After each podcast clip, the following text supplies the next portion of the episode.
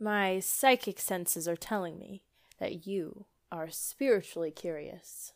I'm just kidding. If you found your way here, most likely you are interested or curious about energy, the secrets of the universe, the magic of the unseen. There's a lot of conflicting information out there about how to tune into energy beings properly, how to build your intuition, how to cleanse things, yada, yada, yada. I know how overwhelming it can be, so I created a one stop shop for all of your spiritually curious, psychic expansive self care needs where you can build your own spiritual practice with guidance, tools, and a safe place to explore your curiosities and connect to your intuition. There's a ton of crash courses covering topics ranging from meeting your spirit guides to trance channeling to manifesting. You get distance Reiki healings for a wide range of needs, such as moving through discomfort or support stepping into a new chapter, or even help calling in creativity. Subscribers get 15% off all full price services a monthly group Zoom hangout where the weird is our normal. There are exclusive channeling videos, expansive conversations, guided meditations, movement meditations, weekly reflections, intuitive practices, this podcast ad free and as a video, and so much more. New content is uploaded every week, so there's constantly new stuff for you to learn from, digest, and various practices to keep you grounded in your body. And all of this, might I add, is only $7 per month. So if you're ready to align to your best self and show up as your inner being, a priceless investment in yourself, you can head over to channelwithamber.com slash subscribe to give it a peek. I'll see you over there.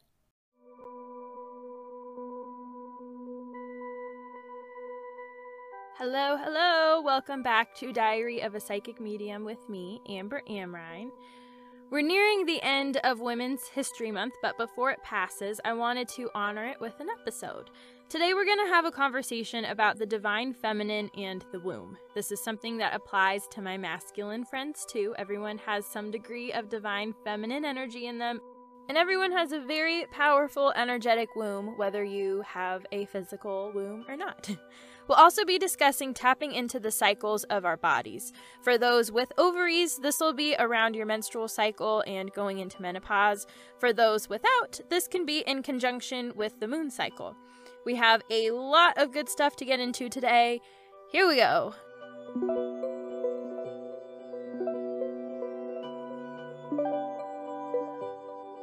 First off, Sorry for the delay in getting this episode out. I've had a lot of life changes happen this year, which I'll probably go into a little bit next episode. So I've been getting a bit pulled out of balance lately and just need to put things on hold to restabilize sometimes. This is a doozy of a year, and we are collectively going through a lot of good, much needed transformation, but sometimes it requires taking a pause and focusing inward, which is part of what we're discussing today. Also, before I forget, because I keep forgetting, I've had a few people reach out asking how they can support my podcast, which I honestly appreciate so much. Thank you. I had one listener recommend making a buy me a coffee page, so I've created one. If you ever feel so inclined and would like to buy me a coffee, the link will be in all of the episode descriptions. Other than that, giving the podcast a five star review helps so much. Unlike YouTube, which has view counts to point you to a good video. Podcasts rely solely on ratings and reviews. So, yeah, that'll help so much to help this podcast reach people that perhaps could benefit from it.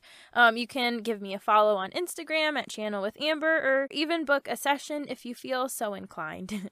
I am so grateful for your support this past year. This has been such a fun fulfilling journey, and I've met so many wonderful people through this. So, shout out to you. I have so much love and appreciation for you. Thank you. Seriously. All right.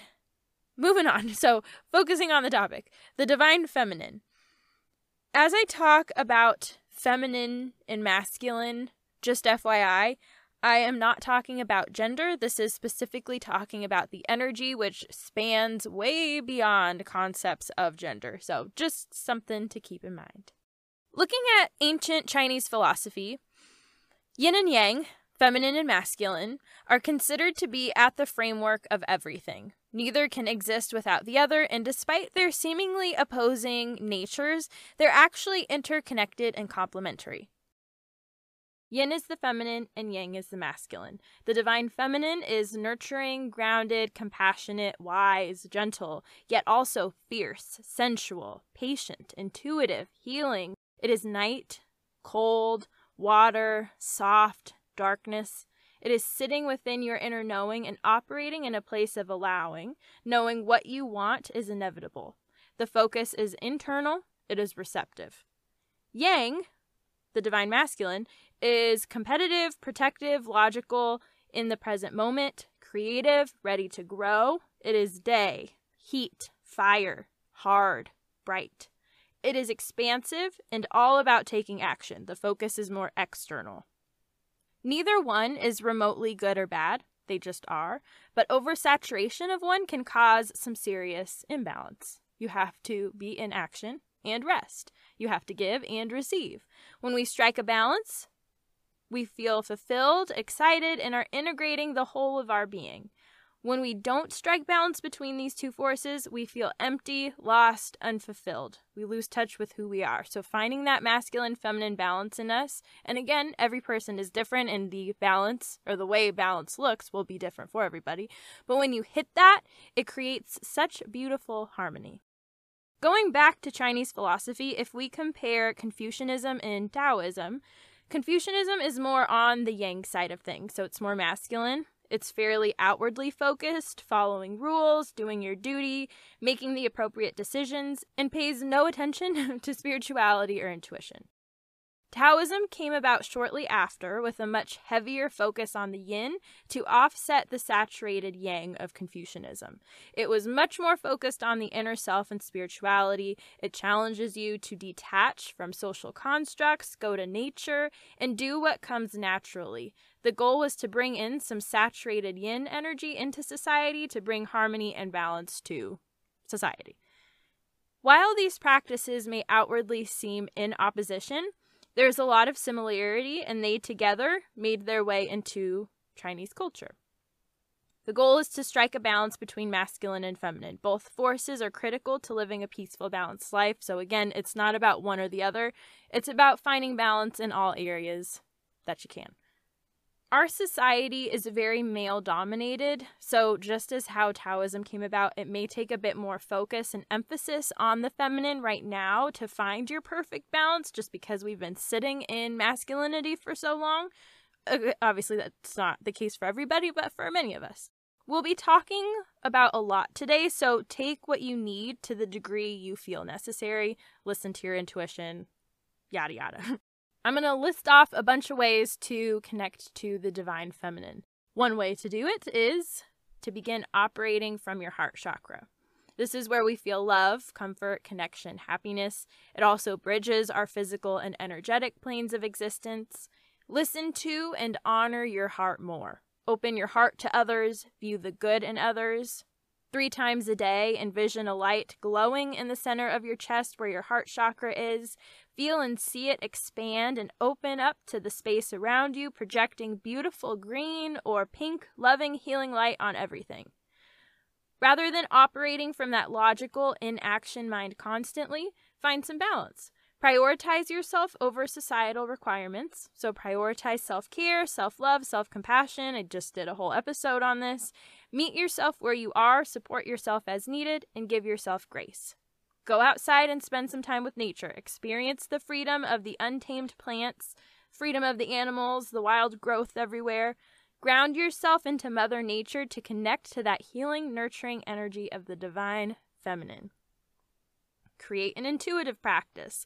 Meditate and ground in the mornings, meditate before bed, journal, automatic write, connect to your dreams, speak to and connect with your guides, you can create a sacred space in a room or a corner of your room that you fill with things that bring in feelings of peace, comfort, connectedness, high frequencies, stuff, you know, all that good stuff. You can do a quick Google search if you like. There are plenty of ideas that you can find on Pinterest and stuff. If you're a coffee drinker or a tea drinker, perhaps do so outside in the morning sunshine just to kind of reflect and connect to the space around you and the little beings around. Dancing is an incredible one as well.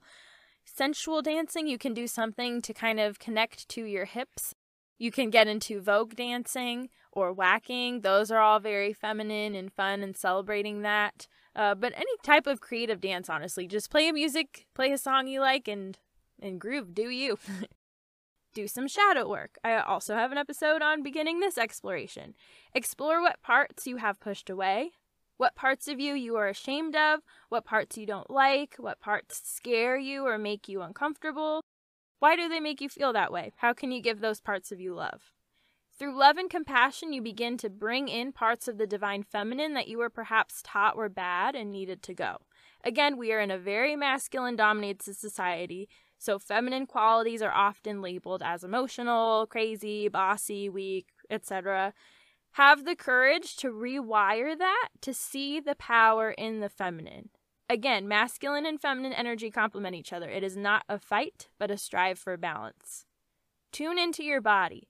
Do a scan meditation or self massage. Our body is an extension of our energy. It is where our thoughts and emotions become physical, Connecting to that space allows you to connect to yourself and your true nature.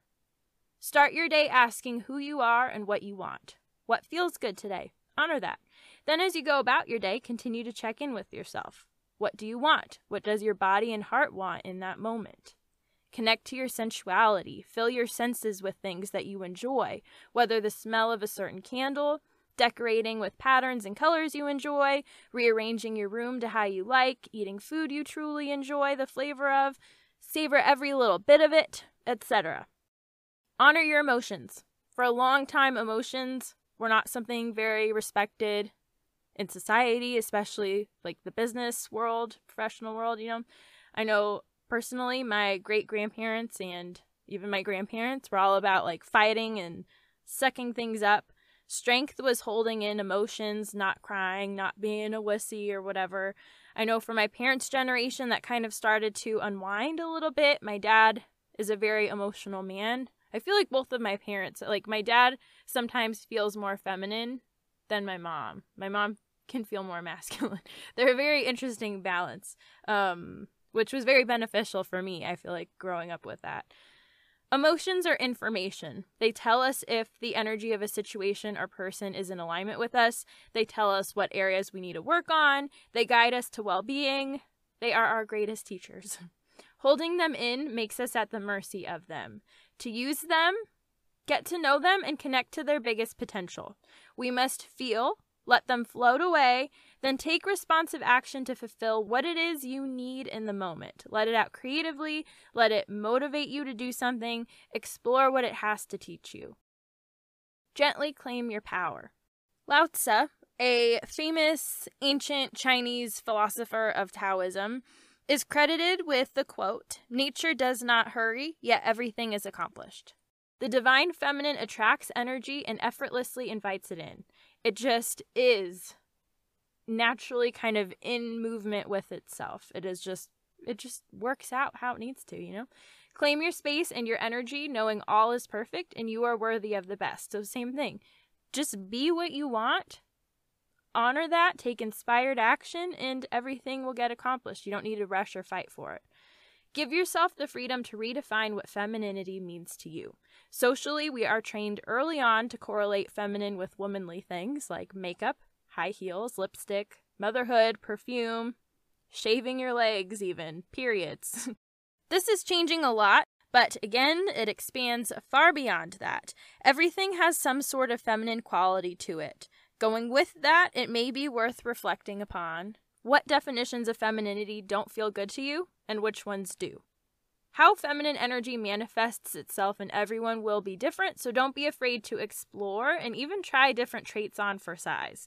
You can also do this with masculinity. What does it mean to you? How can you honor it in a way that feels good? For my masculine friends, embracing femininity doesn't mean rejecting or releasing your masculinity. As I talked about, it's all about balance. I cannot say that enough. Connecting to femininity allows you to fully stand in your power and in your being. It connects you to your body and intuition. I'm assuming if you're here listening to this podcast, there is some sort of curiosity about intuition and spirituality. So, boom, best way to do that, connect to your femininity. It also creates more self confidence and improves self esteem. It improves relationships, and overall mental emotional well being will improve as well. So, a lot that that feminine divine energy can offer you. Male suicide rates, strictly looking at male and female, because I know obviously the LGBTQ community unfortunately bypasses all of these rates, but male suicide rates are much higher than women ones, women, female ones. Perhaps partly because there is a push to push down emotions and be strong and fierce and independent always. Many feel uncomfortable being vulnerable and opening up, but it will ultimately allow you to make profound, deep connections. It allows you to be in command of your emotions, taking responsive action rather than being at the command of them, taking reactive action. Going with that, it's also important that those that are more feminine to be open to fostering an environment where more masculine people can explore their femininity. No judgment, just meeting them where they are. For some people, this can actually be really difficult, especially when someone they view as strong begins melting into emotions and explorations that they didn't before. So, you may have to do your own personal work there, but just be mindful. You know, as people begin kind of coming into that state of being, it's very vulnerable and it will require um, some ease and support on the other side as well. Now, to switch gears to the womb. I had a conversation with a client of mine who I've been training about how people with uteruses and ovaries are often very disconnected from them many seem to feel very much at the mercy of that whole area, like it has a mind of its own and we just kind of have to deal with it. We may only think about that area when we're trying to get pregnant, when we get cramps, when we're on our period, or if there's some sort of health issue going on, all of which are associated not always with the best feelings. It's usually like stress, distrust, or disconnection. It's it's not usually just viewed with love at various points of the day. For my friends born without a uterus, a majority of you probably don't even think about your womb, but it's there. We all have an energetic womb that overlaps where the physical one is, so I wanted to open up that connection to shed light on the magic it holds. Drawing upon the concept of chi or ki or life force energy, all the same thing, there is a place in the womb about two fingers below the belly button and a few fingers in above the perineum, so more in the center of your body, that is considered to be the place from which our life force energy flows. In Chinese, this place is called the lower dantian. In Japanese, I believe it's called the hara. So, right off that bat, that should tell you how powerful a part the womb is for us. We've got literally the source of our life force energy within it. Connecting to this lower dantian helps rejuvenate your energy systems, helps with your body's functioning, helps us feel calmer, less stressed, happier, uh, just as other breathing or meditative practices do, but it helps really kind of nourish your field since you're connecting and expanding that place of pure, good life force energy, that healthy stuff. To begin opening up to this little area, there's a visualization slash breathing exercise you can do. Sit down, feet on the floor, spine nice and erect. Put your hands on that point, so again, about two fingers below your belly button. Imagine your dantian as a golden, spongy light, and as you inhale and exhale, just keep visualizing and feeling the sensations of this pure ball of light that's within you. The purpose of this is to become mindful of it and experience its energy and the sensations it brings. A regular five minute practice of this is a great way to really kind of begin uh, tapping into that energy. You can do it perhaps once a week if necessary or a couple times a week, whatever you need. But the more that you kind of connect to it and harness that power, the more rejuvenated you'll feel, the more that you will feel in touch with it and just you, you can feel it. Our womb is a gateway to our history, our ancestors, and our future. The womb is also a powerful bridge of the physical and energetic. It's life and death. It is where souls come into the physical world and where we begin planting seeds for what we truly want to also come into the physical world. In Chinese medicine, our life force energy is considered a masculine force, and blood is considered a feminine one. So, looking at people that menstruate, especially, this is a great example of how these forces are complementary and tied together. They're both an active part of the womb. I'm going to kind of leave this concept here and we're just going to kind of move forward focusing on the divine feminine since I want to put more attention on that. So um, just keep in mind that everything is very much interconnected, but I'm kind of going to be tapping into the feminine as a whole kind of watered down thing rather than going into the nitty gritty of it. To begin connecting with your womb and using it, you can simply place your hands over it and breathe. Again, very similar to the Dantian point. Imagine your womb as a glowing ball of light. As you breathe, imagine it growing in power and energy. See its light fill your body and slowly grow to encompass you so that you're sitting within its energy. You can set an intention to call upon your ancestors to gain their help or guidance in some way. You can just sit in it and become familiar with it. You can set goals for yourself or intentions of things you'd like to accomplish, visualizing that energy, planting into the nurturing energy of your womb to grow and come into the physical. You can also get in touch with a monthly practice to stay connected to it, its wisdom, its guidance, and its power, which we will talk about. That kind of goes into menstruation or your body's own cycles, sometimes correlated with the moon phases, if you don't menstruate. First things first, we need to have a conversation about periods. I just ask that you proceed forth from this point on with an open mind. Period and period blood are taboo and have been for a pretty long time. I feel like in many, especially Western cultures, in movies, women are shown to be cranky, emotional, whiny, and tired when they're on their period. Period blood itself is often viewed with disgust and is censored. It's like gross and dirty and just, it's like poop or something. It took a while for period products to be shown with actual red liquid to portray menstrual blood in commercials. For a long time, a different colored liquid was used. For some religions, even, it is viewed as unclean and you must avoid certain things and activities and stuff like that. For a long time, reusable period things such as menstrual cups or cloth pads were viewed with disgust. They have grown in popularity a lot recently, as I feel like social taboos are really beginning to be challenged right now, which is phenomenal. There's also a pink tax. Pain medications specifically for menstrual discomfort are marked up a lot in comparison to other pain relief medications. And when you look at the ingredients list, they're usually identical, which is absolute BS. so they're just rebranded and marked with a higher price because it's pink and it's for feminine things. Many families don't talk about it. I believe my mom didn't even know what a period was until she started hers. Previous partners of mine often knew very little about it. A few months ago, my current partner was on the phone with his family who asked how I was, and he said, Oh, Amber's good. She's on her period right now, so is a little tired. To which they reacted shocked, expressing that it was way TMI, which surprised him. we bleed for a good chunk of our life, so it's strange how weird society is with menstruation. On the flip side, there are cultures and religions that celebrate menstruation and see it as a very deeply spiritual, divine thing. In ancient civilizations, menstruation and period blood were associated with magic and saw women to be very powerful and in tune with their intuition during menstruation. They were viewed very much as like sorcerers and stuff during this time of the month.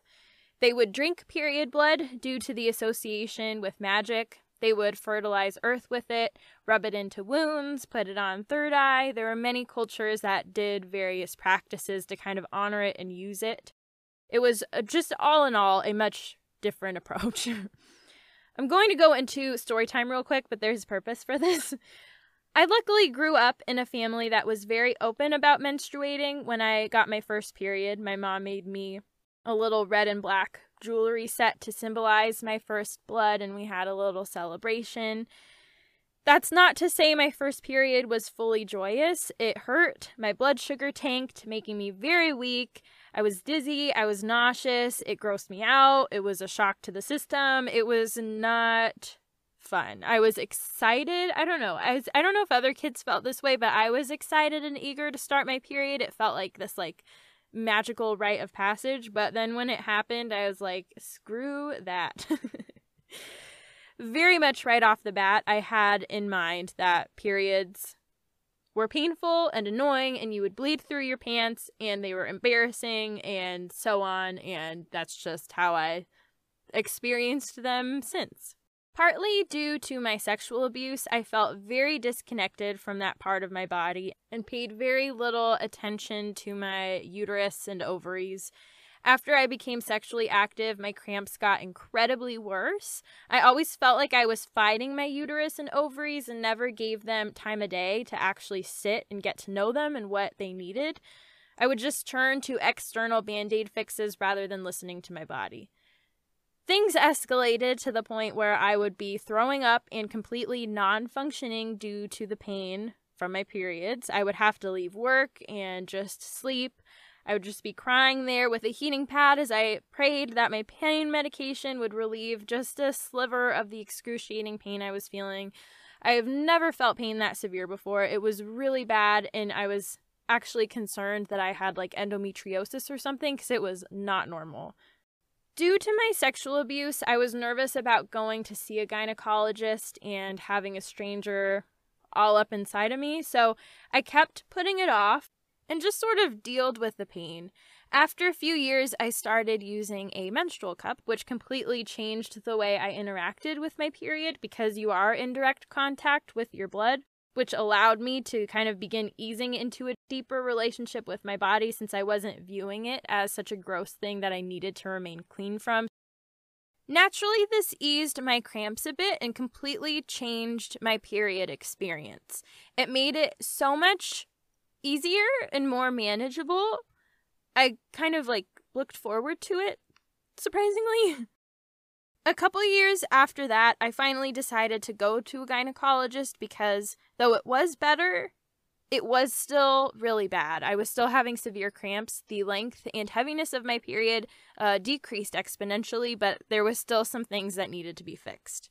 I just wanted to make sure I was taking care of myself. She didn't find anything obviously wrong, so assumed it was some sort of hormone imbalance. So I went on natural hormonal balancing supplements. They weren't doing anything. They actually made my anxiety really bad, but my doctor said that that was, I guess, not impossible, but she's like, oh no, that doesn't make sense. If anything, they would help ease anxiety. But obviously, something was going on with my body and it happened right when I took it, so I just decided to take less and then slowly after like a year or two I just kind of gave up and stopped taking them and decided to find a new approach. This is now up to about a year ago. Like 6 or 7 months ago, I decided to begin connecting with my body and changing the way I viewed periods so that I could reprogram my body's response to them. I also started to send Reiki energy to my womb regularly so I could help really integrate the new narratives that I was reprogramming to. I would go into a meditative state and sit with the idea of a pain free, cleansing, rejuvenating period. I would hold my womb like every day, multiple times a day, and just talk to it, you know, open up that conversation more, just telling it it was doing a good job and that I loved it and I was there for it. I started drinking raspberry leaf tea every day at the recommendation of a friend of mine, which is good for the menstrual cycle. So I just had it on my mind a lot. You know, I was doing things to try to really just support it and work in harmony with it. The next period I had after doing this, after starting this, was completely pain free. I'm not joking. I didn't have to take any pain medication. I was fully functioning. It was an absolute godsend. I cannot even tell you. Like, night and day. I felt like I had tapped into some damn magical something. It was incredible. Then each following period after that was the same. It was easy, breezy, beautiful cover girl. it was so nice. Fast forward to last month it took a dip and I was back to a very painful period. I've had a very rough year and started to put my body and well being to the side. I had a feeling I was going to revert back to old body functioning, which also probably brought that to me. I totally just like surrendered to it subconsciously. And sure enough, I was hit with a really bad period. So This last month, I've been back to prioritizing my practice so that I can be back on track with my pain free stuff. My next period is supposed to start on actually any day now, so we'll see. Hopefully, it's better. when we have cramps, it can be a sign to calm down and tune into yourself. Anytime there is discomfort in the body, there is a message there. And when we work with our bodies rather than against them and shaming them whenever we feel pain or discomfort, we foster a partnership and understanding with, with them, which allows us to continue working in harmony with them. So, anytime you feel discomfort, just kind of assess what that part of your body has to tell you. What does it need? What narrative is stored there? What needs to be changed? What needs to be adjusted? You know, what can you do? Connecting to your menstrual cycle and understanding what your uterus and ovaries need from you is a very personal experience that allows you to tap into yourself on a much deeper level. It's such a powerful form of self love, self care, and connecting to intuition. I cannot tell you, it is so good. I understand that not everyone with severe periods will be magically able to change them by talking to their womb, but honestly, it is worth a shot and may help alleviate even a little bit of discomfort or a little bit of uh, feelings of like disconnection or fighting against it, you know? There's a concept I've heard a few times that compares our menstrual cycle, so the entire 21 to 35 ish or so days from beginning of one period to beginning of next, to the seasons. So, for example, my cycle from about day one to three is like winter. My periods last about three to four days, so this is about the whole time I'm on my period. Things need to be at a standstill, and as such, this is the time I need to rest the most and really take care of myself. It's a time to reset, comfort myself, kind of hibernate from the world a little bit more than usual. Spring then starts and goes from about day four to day 12. This is where I'm becoming more and more present and grounded in my body. My skin clears up, I am motivated, taking action, but still a bit reflective and introspective. Summer then goes from about day 13 to 20. I'm very active, moving, excited, full of energy. This is my favorite time. then I fall into autumn from day 21 to about day 28 ish, just until my next period begins. This is a difficult time for me, um, which is also true for that time of year, honestly. Things start surfacing here. I'm a little more emotional. This is a time of change, growth, self reflection, tying loose ends, but it's also a little draining and vulnerable. I try to keep things calm and smooth this time of my cycle, getting plenty of sleep, eating enough, getting my outside yoga time. My appetite usually increases around here, so I just try to kind of, you know, keep my body functioning as it needs to. It may be worth reflecting or keeping track of how you're feeling at various points of the month to get an idea of when your seasons happen, as it can be different for everyone. I know there are some period apps that track emotions, cravings, urges, and such, so you can even use that just to kind of build your framework and see where you fall. This practice also goes for my friends that don't menstruate.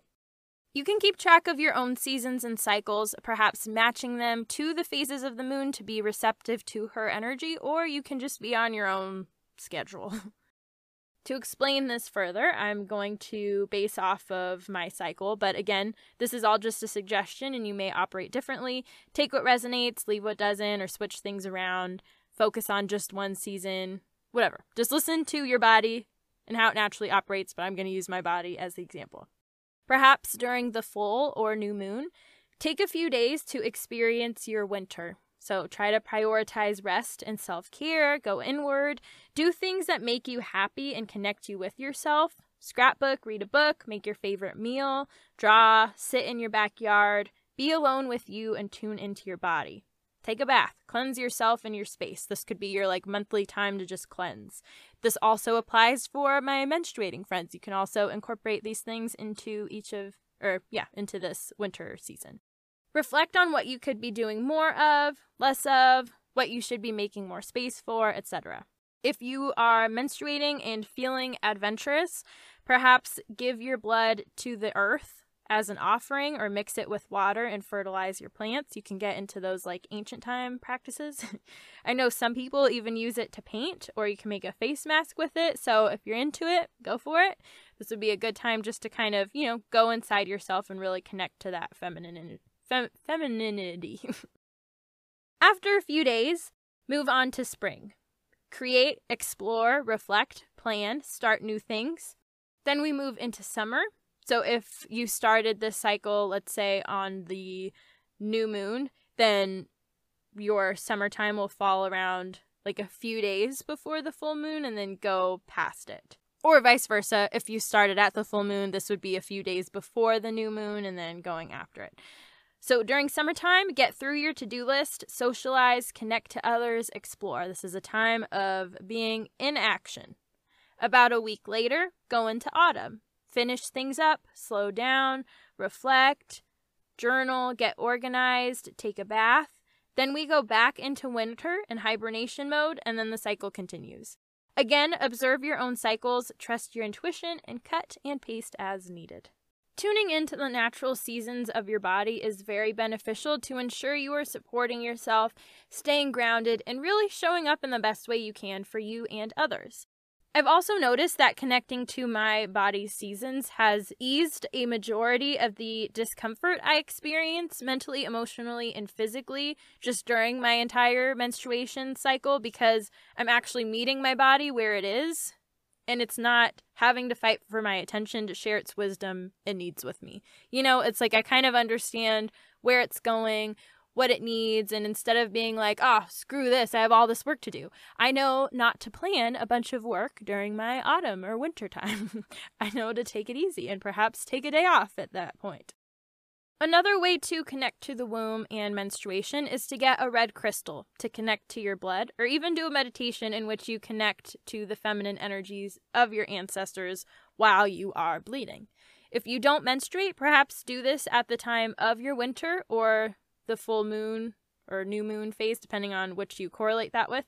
And keep the red crystal with you to remind you to stay connected and in tune with your womb. And then again, you can also call in your feminine ancestors, the feminine energy from them, and just kind of, you know, have them with you during that time.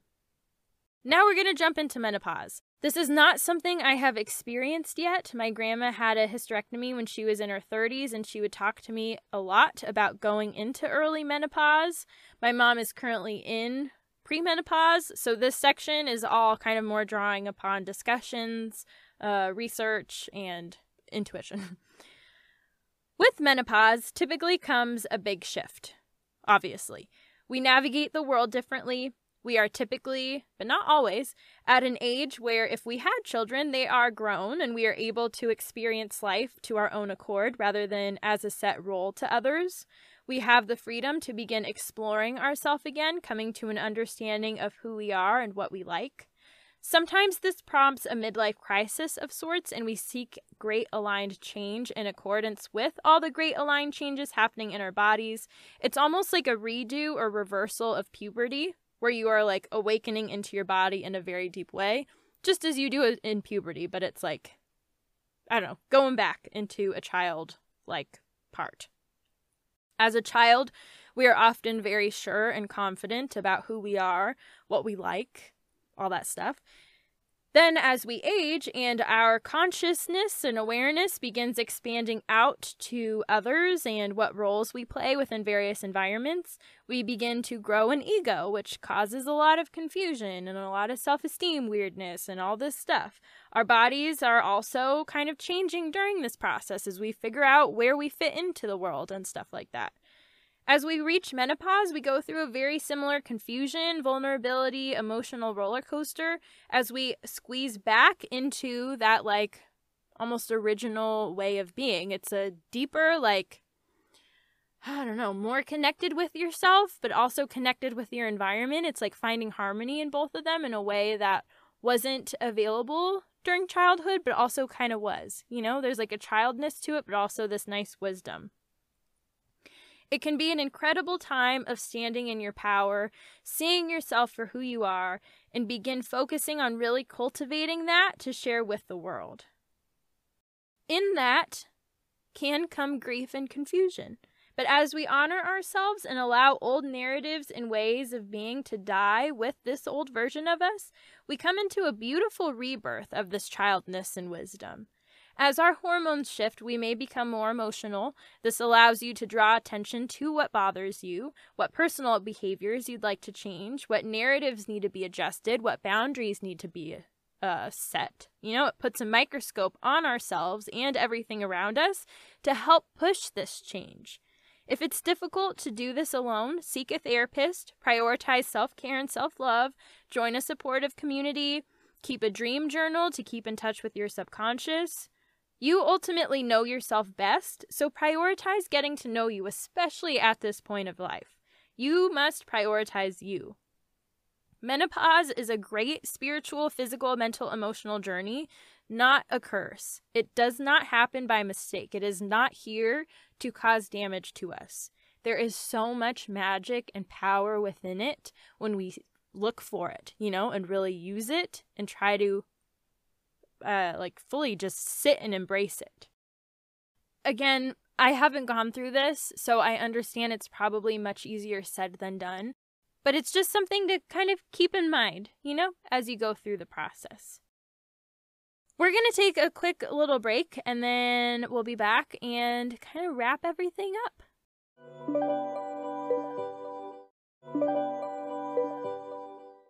All right, I hope that gives you a better understanding of the power of the divine feminine, the yin, and ways to go about connecting with that energy.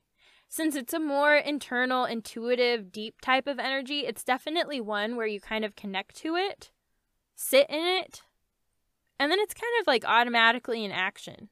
You know, it's like it awakens within you, you keep fostering that connection, and then it just naturally begins shifting the way you operate in the world in a really beautiful, deep, nourishing way. Unlike masculine energy, you don't need to take action, you don't need to fight. There's a concept in Taoism called Wu Wei, which means inaction or no action. Not in action, but inaction, like one word. it essentially speaks to solely taking action in a way that is effortless and natural. By not trying, you just do. Water is a big symbol of this in Taoism. It is incredibly soft and gentle, yet it has the power to break down some of the toughest materials. It just is and flows with ease and moves when it is moved, and within that, it can either be the most gentlest thing or the most powerful thing. Same concept with uh, that quote that I said in the beginning how nature doesn't rush, but everything is accomplished. You know, it's just taking inspired action, going with the flow being malleable and just filling in where feels nice, you know? This is a topic that I can honestly go on and on about, hence the length of this episode. I feel like this is definitely going to be a longer one, and partly why it took me so long to kind of get my thoughts together to record it. but I hope it begins sparking some curiosities within you. Thank you so much for your patience and support. I'm sending you so much love. I hope you have a wonderful weekend and rest of your week, and I'll see you next time. Thanks for listening to Diary of a Psychic Medium with me, Amber Amrine. To learn more about what I do, visit channelwithamber.com. For future updates on the show, to give some feedback on future episodes, or to just connect, follow me on Instagram at Channel with Amber. Shout out to Unicorn Heads for my theme song, A Mystical Experience. See you next time.